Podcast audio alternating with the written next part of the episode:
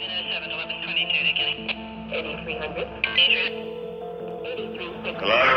Hello? Yeah, what's going on, man? This is 911. When he first went in, he saw them on the couch. Then that's when I saw the blood. And what, you said something about a bullet or a shell casing or something? Shell casing in the floor. That's when he realized that something wasn't right. The safe came up missing. And the question is who took the safe? You got this falling out with Steve. You said you and Steve got into it. But now Steve's dead a week and a half, two weeks later. Steve went to make a deposit. That's how he discovered that Gaddy had stolen the $13,000. He was going to shoot that big motherfucker in the knees to bring him to size to kick his ass. He asked, Did you kill my brother? And the response was, No, but I have an idea who might be involved. All of the evidence there makes him a suspect. Come on, God. Rob, tell me what's going on. Somebody's been shot, shot, shot, shot. This is Tim Rowan. Welcome to Fall of a Titan. On the afternoon of July 4th, 2009, Lucille McNair was at home at the ranch when she received a phone call from her daughter in law, Michelle. Michelle was apparently still gathering information, but she was calling Lucille to say that her son Steve had been shot. Lucille wanted to know what hospital he was in or what was his condition. And Michelle's response was, They won't tell me anything. I don't know the data she was talking about, uh, but Lucille said, I'm on my way. And she called a young man would drive her places and asked him if he would drive her to Nashville. And she had begun to pack. Then Michelle called again and said that Steve was dead. That's Dr. Alvin Simpson, Lucille McNair's close friend. After he heard that Steve had been shot, he rushed over to Lucille's house to be by her side. When he arrived, Doc said that Lucille's eyes were red as blood from all her crying. They went into a bedroom, and Lucille said to him incredulously, Doc, they said it was some 20 year old girl. Lucille McNair had her suspicions about that almost from the beginning. On a basic level, she had trouble believing that Jenny Kazemi, this petite 20 year old girl, was capable of shooting her son four times. Then, shortly after Steve died, Lucille received an anonymous letter alleging that the police had pinned her son's death on the wrong person. It was a 12 page, single spaced letter. And whoever crafted that letter certainly felt that the girl was not the killer. And I had made a suggestion then that this letter be given to the FBI. I think I mentioned it to one of the detectives. And that's when I received this discouraging and disparaging remark. This is not a federal case, so you'll be wasting your time. And so the letter basically just said, you know, the girl didn't do it, or I don't know. That that was the essence of it. That's all that was really important to us anyway. That that you have somebody else because I think this letter was postmarked in Nashville. Who would take the time to write a letter that long, other than somebody who could have had some real insight about what was going on? I mean, anyone could have written that letter. Who knows how legitimate it was? Nevertheless, that letter fed into Lucille's suspicion that something here wasn't right. Lucille had even more questions after more details about the case came out. Eventually, Lucille met Vincent Hill, a former Nashville cop who started to investigate her son's murder case on his own. And as they started talking, Lucille made her stance clear. And Lucille and I were sitting out on her porch, the house that Steve built. And we're just sitting out there, the two of us. And she said, Vince, I don't believe this little girl killed my son. And I said, Lucille, I, I don't believe it either. Lucille would eventually hire Vincent Hill to investigate the case on her behalf. Look, I'll be honest. When I started digging into this case, Lucille's continuing belief that something was amiss, that grabbed my attention. It was one thing if Vincent Hill was nosing around this case all on his own, but Lucille had hired Vincent. She put her stamp of approval on him and his investigation. Even before Vincent came along, Lucille had begun to take steps on her own to find out what happened to her son. She wasn't the only one either. There were two people who took action on their own two family members on opposite sides of this tragedy who wanted to find out what really happened to Steve McNair and Jenny Kazemi. They were Steve's mother, Lucille, and Jenny Kazemi's sister, who spoke to me on the condition that we not share her name or use her voice. So we'll call her Amanda. They both had questions, they both went looking for answers, and both of their searches led to the same dead end the Nashville Police Department. From the start, Lucille McNair apparently wanted two things. She wanted to ask some questions of the investigators in Nashville, and she wanted to see the crime scene photos. Sometime around September 2009, not long after her son's death, Lucille arranged to meet with two Nashville PD detectives. Dr. Alvin Simpson wrote out questions for Lucille to ask them. After the meeting, though, Lucille was still not satisfied. They didn't answer the questions that I needed answered, she told Doc Simpson. Doc Simpson told me that Lucille then arranged to meet with the Nashville PD a second time. He said they promised to drive down to see Lucille in Mississippi and bring the crime scene photos with them. But Doc says that meeting was canceled. He didn't seem to have a clear reason as for why. When I asked the police about the canceled meeting, they indicated that it was canceled after Lucille tried to expand the meeting to include non family members. At one point, as this stop start was going on, Doc Simpson said he had a phone conversation with one of the detectives who worked the case. When I called him, uh, he had questions for me like, Why are you so concerned about the murder? And I had to say to him, I'm concerned because Steve was my friend. The McNair family is my Mississippi family, blah, blah. And I said, I have 28 questions for you that I need answered. And he said, Well, I won't be answering those questions. And I said something like, You might not answer them now, but you will ultimately answer the questions, or somebody will answer the questions. Finally, sometime around June 2011, about two years after her son died, Lucille McNair traveled up to Nashville for her second meeting with police, with the intent of seeing the crime scene photos. Accompanying her on that trip were Doc Simpson and three of Steve's former bodyguards. When the group arrived at the station, Doc says they were met not only by two Nashville detectives, but also a psychologist who worked for the department. They were suggesting that there might be some problems with Lucille in terms of her emotions if she were to see the crime scene pictures. And Lucille kept saying, I gave birth to Steve. He's mentally there and will always be, regardless of what photographs I'm shown. But they would never let her see the real photographs. Well, not all of them at least. The police report indicated there were more than 500 photos from the Steve McNair case.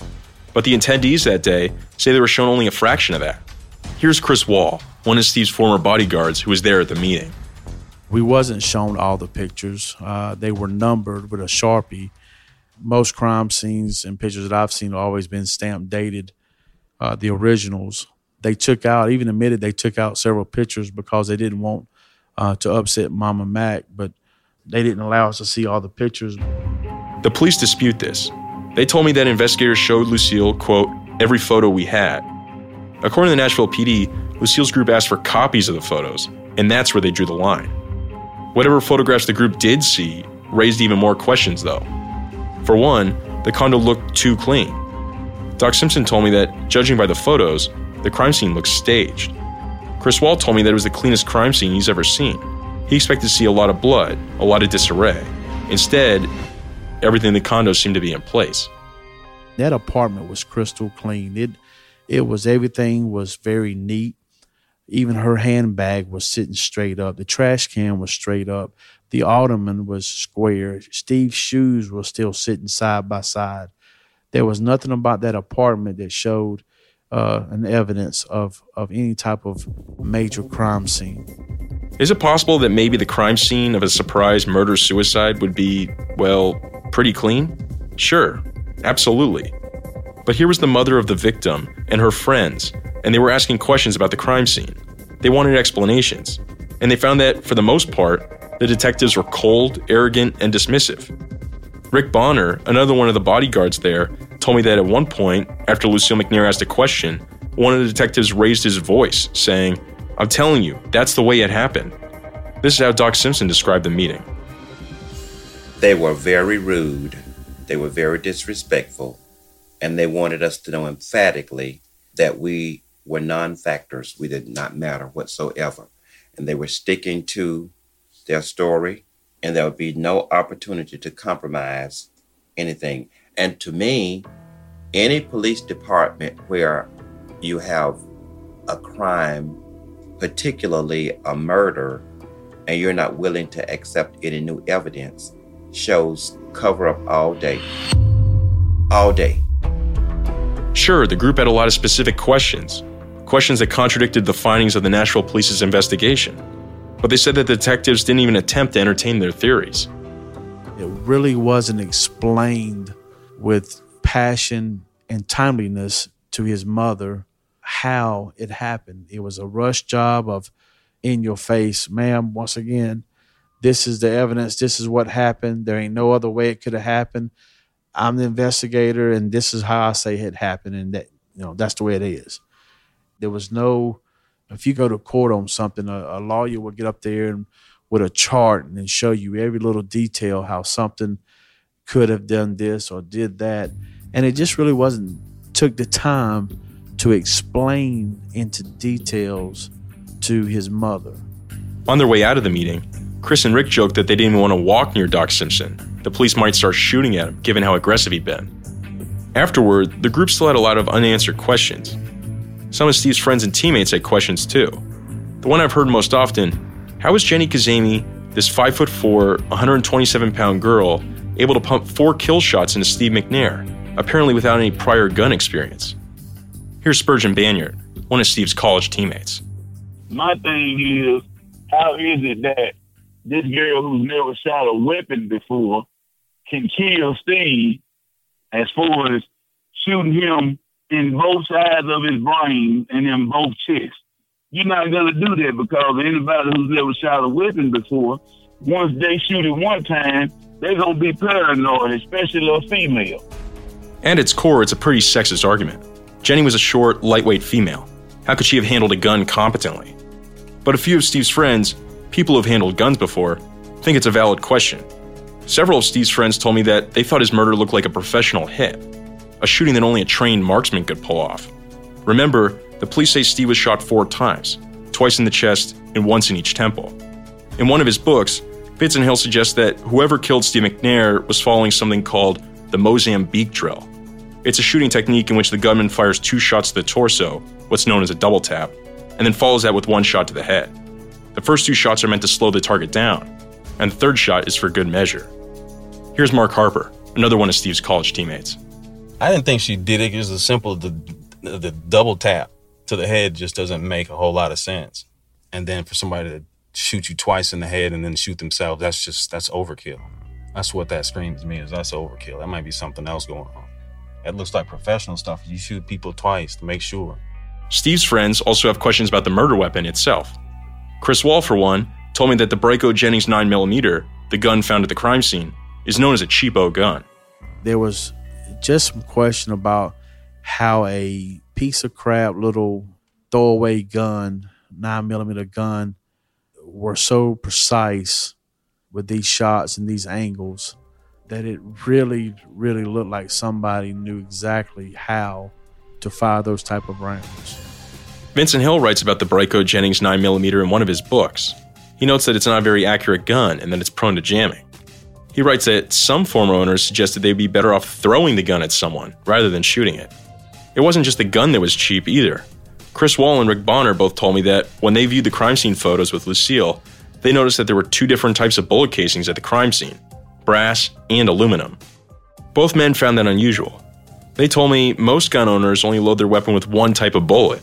You don't usually mix ammo. Plus, aluminum bullets are cheaper. They're typically used for target practice.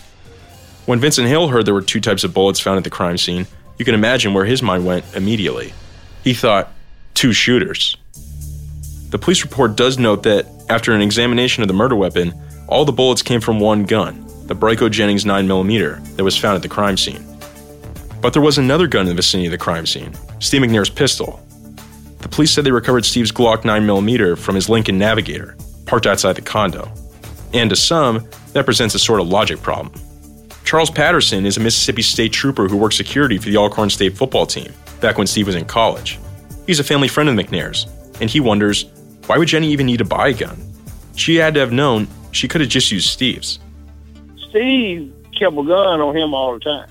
My thing was always, why would you go buy a gun if you're around somebody that much and knowing that this person has a gun and this person is supposedly sitting on the couch sleep? Why would you have to have a gun when you know there's a gun present in the house? Say Jenny did use the Bryco Jennings 9mm, the cheap gun she allegedly bought from Adrian Gilliam. The Lucille McNair group still had questions about the way in which Jenny carried out this murder suicide. Or rather, questions about the sequence of events as they were reconstructed by the police. The Nashville PD said it appeared likely that Jenny had snuck up on Steve while he was sleeping on the couch. The police noted that his blood alcohol level was 0.15%, nearly double the standard for legal intoxication, and that could have made him drowsy. Doc Simpson pointed out, though, Steve drank regularly and had a higher tolerance for alcohol than most people. He also told me Steve was generally a light sleeper. Very light sleeper. And, and somewhat guarded and paranoid about things because I can remember occasions at the ranch where I would get hungry like 2.30, 3 in the morning, and Steve would be uh, supposedly asleep in the recliner by the breakfast room. I would get food and go back upstairs, and at breakfast he would say, Doc was stealing food at 2.34 a.m. And I said, you know, you were supposed to be asleep. His eyes were closed, but he was not asleep. And if you walked lightly, that would wake him up even more. He kind of reminded me of a person who had been in the military because he always had this awareness around him. Then the police said Jenny shot Steve four times before positioning herself on the couch to McNair's left in such a way that she would fall into his lap after she expired. Then she allegedly shot herself in the right side of the head. The police said that the bloodstains shown that Jenny's upper body was in McNair's lap before she slid down his leg and onto the floor. Listen to that again. The police are saying that after Jenny killed herself, her body flopped onto Steve McNair's and then tumbled to the floor and came to a rest at his feet between the couch and the ottoman. Vincent Hill thought that was a lot of movement for a dead body. She was laying flat in between the couch and the ottoman. The science doesn't even do that. Once you shoot yourself in the head, that's a wrap. You're limp. You can't shoot yourself in the head and say, you know what? Nah, I want to get up. I want to lay on the floor. You can't do it. You're done. After all that commotion, the police said that the gun ended up under Jenny's body, but there seemed to be some ambiguity about where under her body. One of the officers on the scene wrote in a report that Jenny's hands and arms were tucked underneath her body and that the gun was found near her hands. Two other officers reported generally that the gun was found under Jenny's body, but they don't specify where.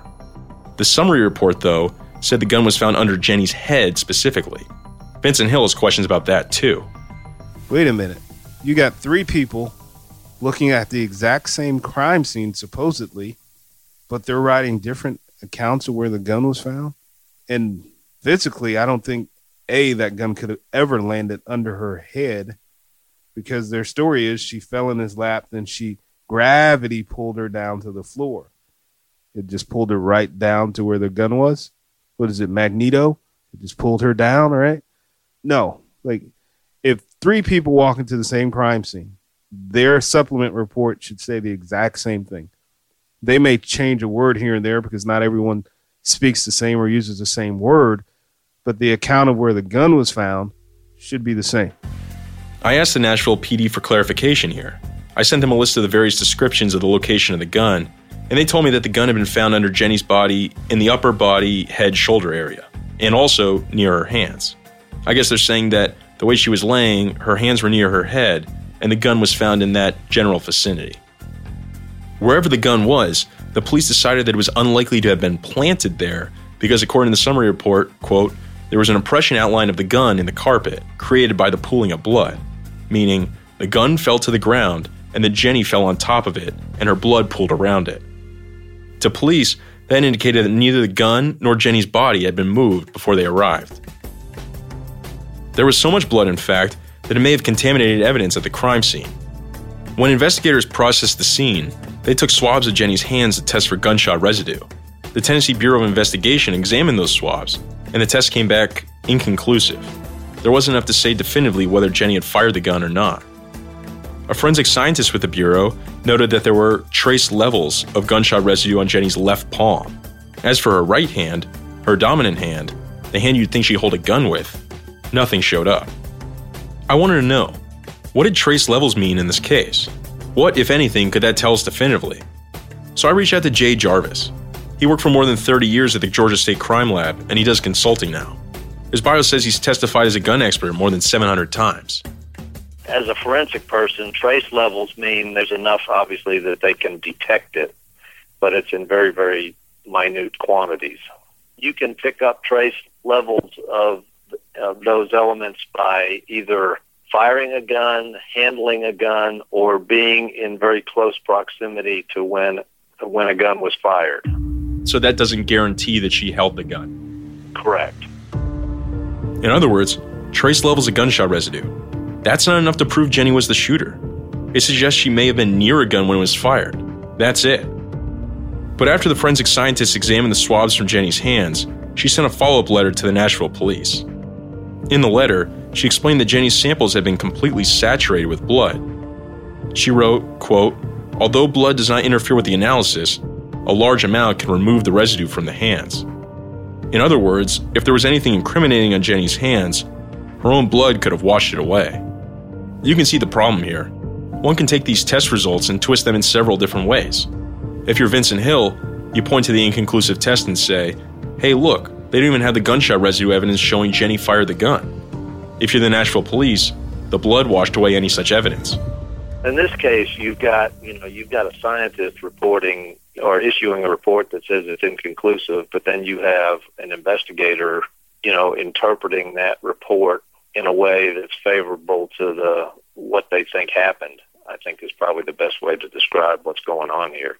And I can understand they've, you know, they have other evidence that leads them to believe that this was a murder suicide. So, you know, I can understand why they would interpret that uh, test report in a way that's some kind of favorable to their theory. A forensic scientist could not say with absolute certainty that she got that residue on her hands from firing that gun. And if Jenny did shoot the gun, she apparently did so while she was wearing pink shorts, a pink tank top, pink panties, and a pink hair bow. I asked Jenny's friend, Lucretia Polite, what did she make of this? Jenny being found dead wearing lingerie, basically. So you got dressed sexy to shoot him and then sh- kill yourself in cold blood? Oh, yeah, that makes total sense. Like ruin $900 Victoria's Secret, of course. As for McNair, there was nothing particularly interesting about his clothing, other than the fact that he apparently had a pool of blood in his lap and he had a stream of blood going down his leg. When Doc Simpson saw the crime scene photos, he made note of the pool of blood. He asked the police about it, but he says they essentially waved him off. Then Vincent Hill told Doc about the rumor that Steve had been castrated. Here's how Vincent remembered it. I got with Alvin because he was at least fortunate to see some of the crime scene photos. And he said, Well, Vince, he said, there might be some truth to that. He said, because there was a stream of blood just going straight down Steve's leg, like he was cut on the leg. And he, he said, for the life of him, he never could figure out why that stream of blood was there. And he said, now it makes sense of why that pool of blood was in Steve's lap. But of course, Nashville police were saying, oh, that's because she fell into his lap, which, for argument's sake, let's say that's true. How do you explain the stream of blood going down his leg as if he was cut? After hearing so much about this castration rumor, I tracked down the forensic pathologist who performed the autopsy, Dr. Feng Li, who's been working in Nashville since 2000. Dr. Li told me that not only did he perform the autopsies on both Steve and Jenny, he actually went down to the McNair's condo and saw the bodies on July 4, 2009. I asked Dr. Li about the castration rumor on two separate occasions, once over the phone and then again in person with a podcast microphone in front of him. The first time I asked him, he chuckled. He said, No, no, no, that's a complete rumor. Then he said he wouldn't be able to tell me either way due to privacy issues. Now listen to the second time I asked him about the rumor. I asked you this before, and you know, I mean, it's a rumor, and it's something you know that's gone around Nashville about that Steve was castrated when he was found dead. And I don't know. I mean, obviously, it's not in the report, but first of all, tell me what is castrated mean? Castrated means meaning people that are is- different. it means his, his penis w- was cut off. Oh, okay. Yeah. That's complete rumor. But you know, you know, if I see that, I will describe that. But it's not. Uh, it's complete rumor. So have you have you heard that rumor? Have you heard? No. No. No. Nobody said anything. Yeah. But I mean, yeah. So I guess people people talk, but so what you're saying is you didn't you didn't see anything like that unusual, right, right. Yeah. Yeah. castrated uh, different meaning to different people. So that's why I ask you. Oh, wh- what's the other meaning? You know, other means you know you cut off the testicles. Oh, well, were the, had the testicles been cut off? No, nothing. Uh, they are all like a normal. It's uh, nothing like a rumor. I can only say that. Okay. Was there anything unusual No. about the body? No. No. No. I should note that at the time that Dr. Li examined the bodies back in 2009, his boss was the medical examiner, Dr. Bruce Levy. The following year, in November 2010, Levy pled guilty on a charge of official misconduct after he was caught taking marijuana from an evidence locker at the medical examiner's office. The Nashville newspaper, The Tennessean, wrote that Levy's plea, quote, raised serious questions about the way his office secured and stored evidence. For the record, the official autopsy report noted that Steve McNair's genitalia were, quote, without trauma. Fall of the Titan is brought to you by The New Yorker. The New Yorker is an iconic magazine that represents the best writing in America today. I read The New Yorker every week. It's always full of deeply reported stories that you won't find anywhere else. In every issue, you also get poetry, fiction, and cultural criticism, covering everything from books to movies. I especially love reading the witty and insightful bite sized stories in the talk of the town. The New Yorker has also ramped up its website. NewYorker.com now publishes 15 to 20 news stories every day, which is great because now I don't have to wait a week to read The New Yorker when big news breaks. You shouldn't wait either. Go to NewYorker.com slash Titan. Listeners of this podcast save 50% when they enter the code TITAN. With this special offer, you'll receive 12 issues for just $6, plus get the exclusive New Yorker tote bag. You can choose between print, digital, or a combo, print and digital subscription. Subscribe to The New Yorker and read something that means something. That's 12 issues for $6 and a free tote bag when you go to newyorker.com slash titan. A lot of these questions people have about the crime scene share one thing in common. They suspect that there was someone else in the condo that night with Steve and Jenny. To date, there's been no evidence that this was the case. But there is some evidence that there may have been some suspicious activity around the condo in the early hours of July 4th. Fauzi Ali, Steve's personal driver, told the police that in the early morning of July 4th, 2009, he dropped Steve off at the condo sometime around 1:30 a.m. The police have maintained that the shooting occurred sometime around 2 a.m. Mr. Ali said that when he dropped McNair off, he parked Steve's Lincoln Navigator behind Jenny's Cadillac Escalade, and they were both facing the same direction. But then, when Ali saw images of the crime scene on the news, the Escalade appeared to have been moved. It was suddenly facing towards Steve's Navigator. Beyond that, a surveillance camera at the radio station across the street from the condo seemed to pick up some interesting activity. That camera was facing the front side of the complex. McNair's condo was on the back side, and the camera was maybe 100 yards away, but it had a view of the driveway that led up to the condo. And after Steve McNair turned up dead, an engineer named Cameron Atkins went and looked at the surveillance tape from that night. Here's what Cameron Atkins told me he saw. It was pretty fuzzy, and it didn't really show a good image of what was ha- happening even then, but because it was dark and that camera was really just supposed to see things in the generally lit area around the parking lot. So, not a lot that you could tell about it, but I went looking for that footage on the hard drive and found something, you know, through the night that looked like, you know, some vehicles going in and out of that alleyway. It really was an alleyway between two of the main buildings there. The only thing I recall at this point, I can't tell you what time it was, but uh, basically it showed what I thought was a large black SUV. I thought it to be a Cadillac just from the, the lines of it. And uh, it went in and then it came back out. And I can't remember how much time transpired between that time, but uh, that seemed to be the time that the police were interested in. He saw a large black SUV pull into the driveway, and then, after some time, he saw the same car leaving the complex. I requested a copy of the surveillance tape from the Nashville PD. The first thing that struck me was the video footage they sent was missing large chunks of time. For example, it skips right from 1 a.m. to 3:15. A lot happened during that two-hour window. According to the Nashville police, Steve McNair arrived at the condo sometime around 1:30 that night and was shot dead around 2. The video does show what appears to be one car leaving the condo at 3:15 a.m. and then another car leaving at 3:30. Then the tape skips again to 6:37 a.m. and it's light outside. The Nashville police apparently didn't find that tape important though. In their summary report, they wrote that they reviewed footage from the surveillance cameras in the area and found that most of the footage was not useful, with the exception of the video from a nearby law firm. And that video, they noted, didn't capture anything suspicious. Now imagine all these questions, all these theories are swirling about, and Lucille McNair felt like she wasn't getting any closer to getting closure. Steve's death was obviously hard on his mother. His grave is only a few miles from Lucille's house, and there was a period, Doc Simpson told me, when she would visit the grave every day and cry. Then she and Doc would spend long hours at night talking about it all on the phone. Lucille would ask, Why would somebody want to kill my son? And if that girl didn't do it, then who really did? Doc told me that at one point, Lucille was really in a deep depression. She said to me that she would go through stages of depression and that one day she was driving and she just thought about I would just run out in front of this truck and, and you know and just end end my life. Uh, she had gotten to that point. She was having those those episodes. Whether she was saying it in jest or whether she was actually serious, I think as a psychologist, I had a duty to open a conversation about it. Meanwhile, Jenny's older sister Amanda was going through her own grieving process. As soon as the news broke that Jenny was dead, Amanda rushed to Nashville, and one of her first orders of business was meeting with the Nashville police. She had a lot of questions, but she told me the investigators weren't very helpful. She said they told her, she did it. You just have to accept what we're telling you.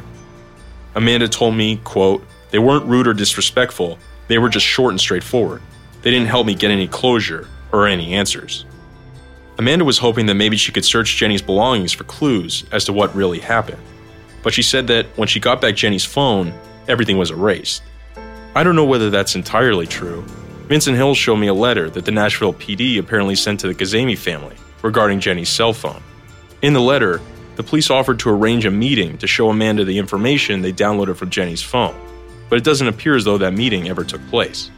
Amanda asked to see the crime scene photos too, but she said the police told her, no, no, it's too disturbing. We don't want to disturb you.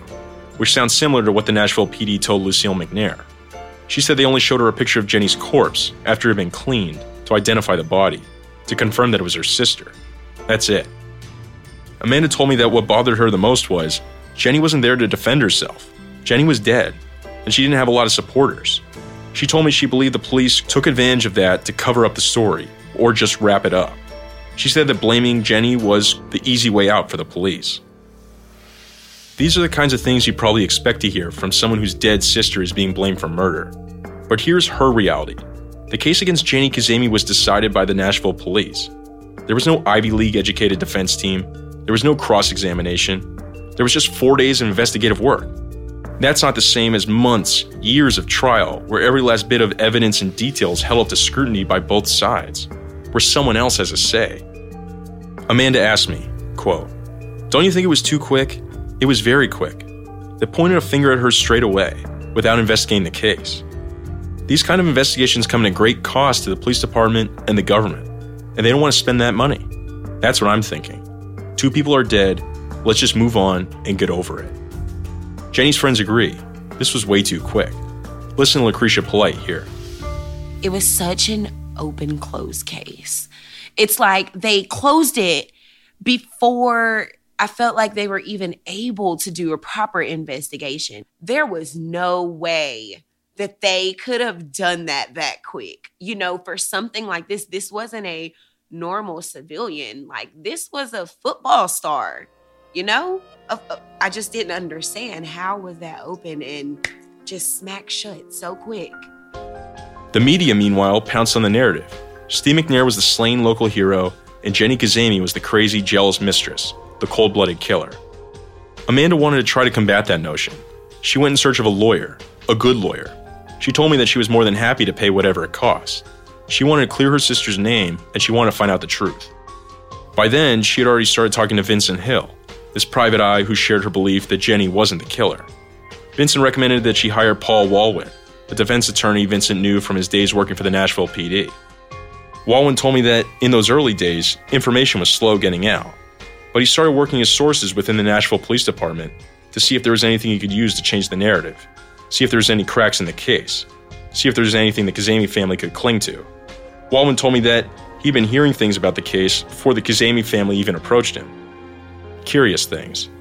I was started hearing little bits and pieces here and there, and right away I was like, something's not right here.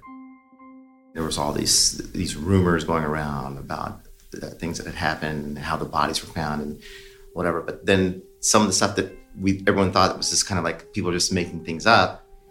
As the information came out, we we're like, oh, why did it take several hours before the police were called. How did this person think that they were just sleeping when there's blood splatter on the wall? How is, you know, like all these weird things are going on. Like checks are missing, you know, money's missing. All, there's all these different things going on. I asked Walwyn, what were these rumors that he was hearing?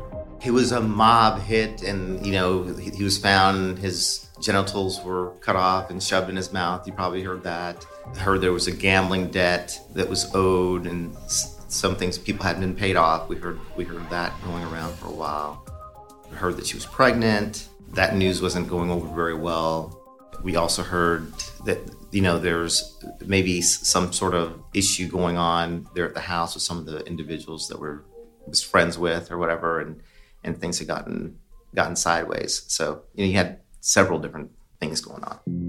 Walwyn told me that he knew some of the officers who first responded to the scene. He said that shortly after they arrived, they were relieved by another unit.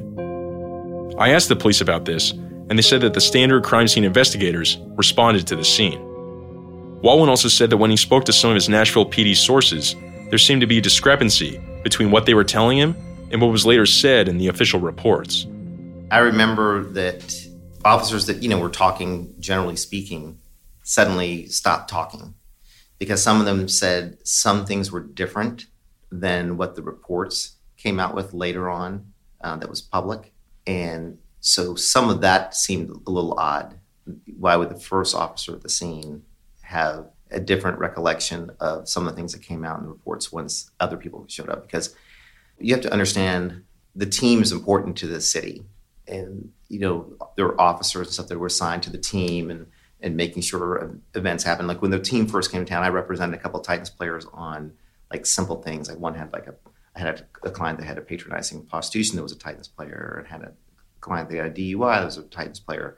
And you know, there's certain attorneys that you know would be involved with some of the Titans, but it ended up being like certain attorneys almost exclusively represented Titans, and then certain police officers would make sure that things were taken care of and, and covered and make sure they were taken care of when they went out or when they were out, you know, because there's a celebrity you don't want any issues. I, I mean, I understand that completely because it's, it's a lot of money and revenue coming in to the city. So you you see that sometimes things are handled differently, and I'm not I'm not saying that something was done wrong necessarily, but it just seems odd to me in this situation how things were treated seemed like they were treated a little bit differently than a normal murder case.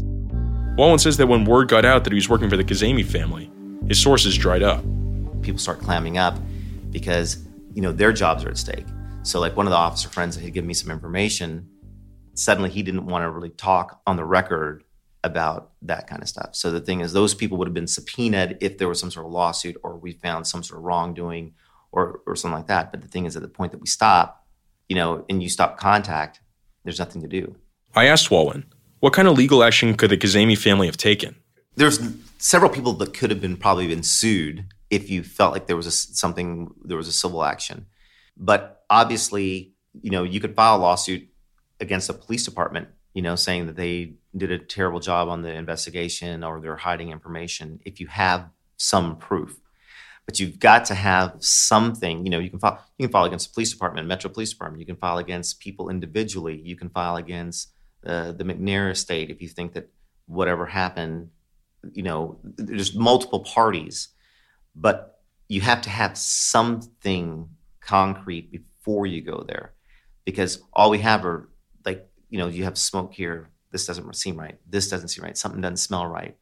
But then it gets to a point where an attorney needs something usually that say okay we've got something here and then maybe that opens up the pandora's box so to speak where you can get some other stuff the Kazemi family seemed to be running out of options but they had one last route go to the media defend Jenny, and raise some questions.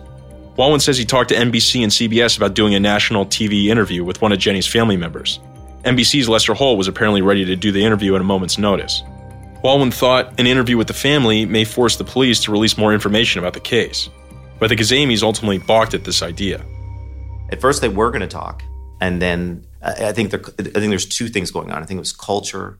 I think maybe three things: culture. They were embarrassed that their daughter was in this situation, sister, family member was in this situation. And then I think the last thing is is just pure pressure of let's just walk away. That was the thing. The family name was already getting out there, and it, it was embarrassing to them. I think in a, in some ways embarrassing, but in the same way, I think this the sister was the most. She was the one that was speaking out, saying, "This is not how my sister was. You don't know. You could hear the pain when when we would talk. She was very very upset and distraught and just coming to grips with the whole thing." The Kazemi family left town without doing the Lester Holt interview, without doing any major interview at all. That didn't mean that Amanda was done fighting, though. She stayed in contact with Vincent Hill as he really started looking into the case. Vincent told me that he communicated with her on a weekly basis for several years, giving her updates. Amanda told me that at one point, she was very involved with the case. She provided Vincent with Jenny's phone records, and Vincent would talk to her about Adrienne Gilliam, Robert Gaddy, and all these peripheral characters. She told me, quote, I was trying to connect the dots, but when you don't know these people, how can you connect them? Vincent and Amanda kept in frequent contact until sometime in 2016, when Amanda finally decided she couldn't handle talking about the case anymore. She just said it was just too much for her to bear, and uh, which you know I understand. You know, I I can't say I would know how to act or if I would act any differently if it was, you know, me. You, you know, for eight, nine years, people have been saying, "Oh, your sister's a killer." Like after a while, you just get tired of the fight. Amanda told me that Vincent had been encouraging her to talk to the media, to appear on a TV show, probably one of his true crime deals. But she was getting jaded about the whole thing. She told me, quote, I realized everyone has their own agenda. It wasn't necessarily to help me or to help us. After a while, I had to give up because I didn't want everything to stay alive in the media. Reading comments about my sister, about my family, about myself, it was nasty. It was hard to take. She tried forgetting about the whole thing, that is, until I found her on Facebook in July of 2017. I had started talking to Vincent Hill by that point, and he suggested that I reach out. I sent Amanda a brief note, and she wrote back the next day. She was and cordial, but also skeptical. She started by saying that she had no doubt that Sahel was a victim in this, quote, double homicide. Then she said, I understand that you're a reporter and it's your right to write or investigate any case you wish, but I'm not sure how this report is going to benefit us or Sahel. She signed off, though, by saying she wanted to hear more about my story. In the end, timing seemed to work in my favor. Amanda had just watched a documentary about Amanda Knox, and it had brought back some old memories. Remember, Knox is the American woman who spent nearly four years in an Italian prison after being convicted in the death of a fellow exchange student. Knox was eventually acquitted in the case, and I think that stirred something in Jenny's sister. Later, after agreeing to a phone call, she told me, quote, I actually thought that if Jenny hadn't been killed that night, she would have ended up in prison, just like Amanda Knox. Because the media attention on the case was high, unfortunately, and the police wanted to give some answers to the media and the public, just to wrap things up. And who was a better person to point to than my sister? When Jenny ended up dead, Amanda said that it was much easier to paint Jenny as crazy and, quote, blame everything on her. Amanda was also inclined to talk to me, it seemed, because there was a new development in the case, something I'd shared with her about a peripheral character. A few months earlier, Casey Moreland, a General Sessions judge in Nashville, had been indicted on federal charges. Hear me out. You'll come to understand how this ties in.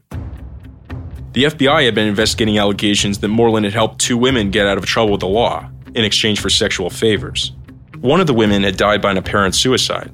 On a side note, a few of that woman's friends have wondered too whether she really died by suicide or whether there might have been foul play involved. And the other woman, the one who was still alive, she was cooperating with the authorities. That woman told investigators that Casey Moreland helped her get court fines waived, that he helped her get an interlock breathalyzer removed from her car, and that he even intervened to get her out of a traffic stop, all in exchange for sex. That was just the start of it. When the FBI began looking into Moreland, investigators said he hatched a scheme to derail the investigation. Using an intermediary, he tried paying the woman to recant her allegations. And then, when that failed, he started orchestrating a scheme to plant drugs on her in advance of a premeditated traffic stop in hopes of destroying her credibility. But Moreland's accomplice flipped, and his plot was exposed. In the end, the FBI also alleged that Moreland had taken cash from a drug rehab program affiliated with his court. In May 2018, he pled guilty to charges of obstruction of justice, retaliating against a witness, theft from a federally funded program, destruction of records, and witness tampering. For all this, he's awaiting sentencing. Now, here's where Moreland fits into the deaths of Steve McNair and Jenny Kazemi. Remember Wayne Neely? He was one of the two people who found the bodies in Steve McNair's condo on July 4th, 2009. After Neely left the crime scene and started driving home, he called a friend of his to discuss what he'd seen. He called Casey Moreland. Moreland told police that he told Neely to turn around, return to the scene, and tell the authorities everything. Their call got interrupted halfway through, and they had to call each other back, but they spoke for more than five minutes over the course of two calls. That exchange is mentioned in the police report, almost in passing. It's a footnote, basically. But now, with Moreland facing federal charges, that phone call took on a whole new meaning, at least in the eyes of Vincent Hill.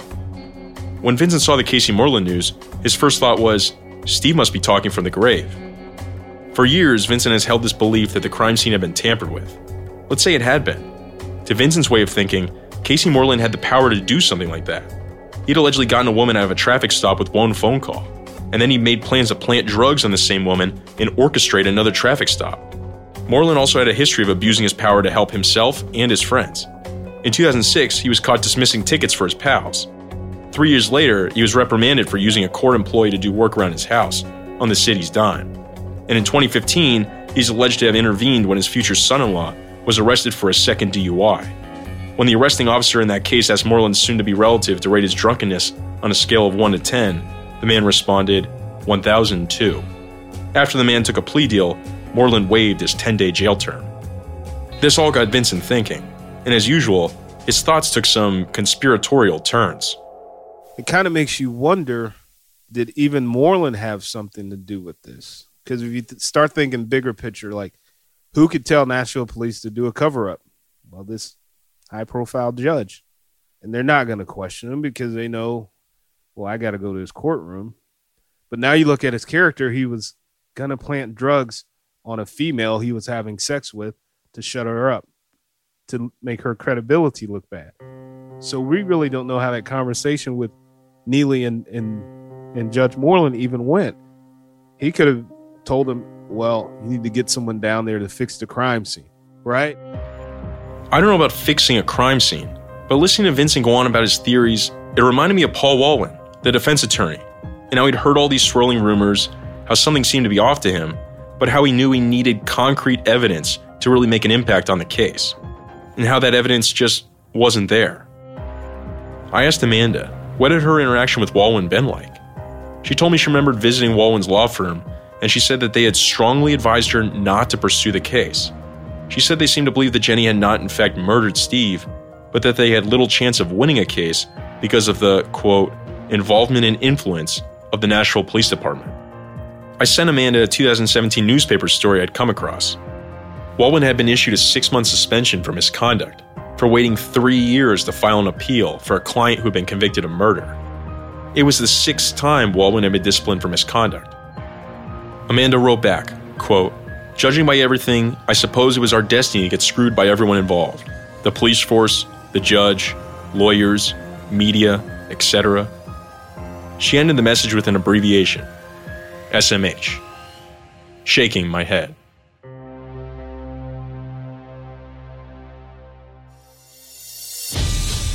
Still to come on Fall of a Titan. There was so much stress going on in his life that he he just almost like he didn't care anymore. He was acting mighty strange, and you could see that something was bothering him very deeply. Everybody knows that Steve wanted a divorce from his wife. Steve was the one was messing around. Mama Mac ain't got nothing to do with that. And why would you take anything out on her? That will is very important, signed or unsigned. Yeah, I say, man, somebody is missing with Steve money. When I dreamed, they were just in the club dancing and laughing, saying, "We got all the money now. We got all the money now."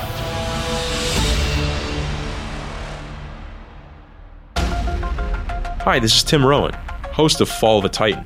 Thanks for listening. If you're enjoying the show, please make sure you subscribe and leave us a review. Also, be sure to check out our hub page at si.com slash McNair, where you can get documents, videos, and more material associated with the case.